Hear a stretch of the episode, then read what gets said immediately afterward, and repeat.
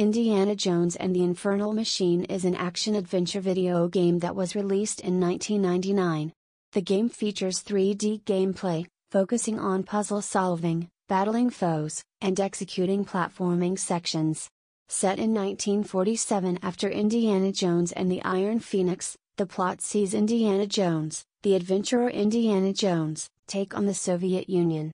He joins forces with the Central Intelligence Agency and collects four pieces of the Infernal Machine, an ancient machine that is said to create a portal to another dimension in a race for a mythical Babylonian energy source.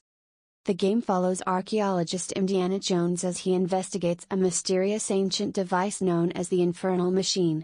The game features a 3D environment and allows players to use various weapons and gadgets from the Indiana Jones franchise, including Indy's whip and revolver. Critics praised the game's graphics and gameplay but criticized its controls and camera system. Indiana Jones and the Infernal Machine received generally positive reviews upon release.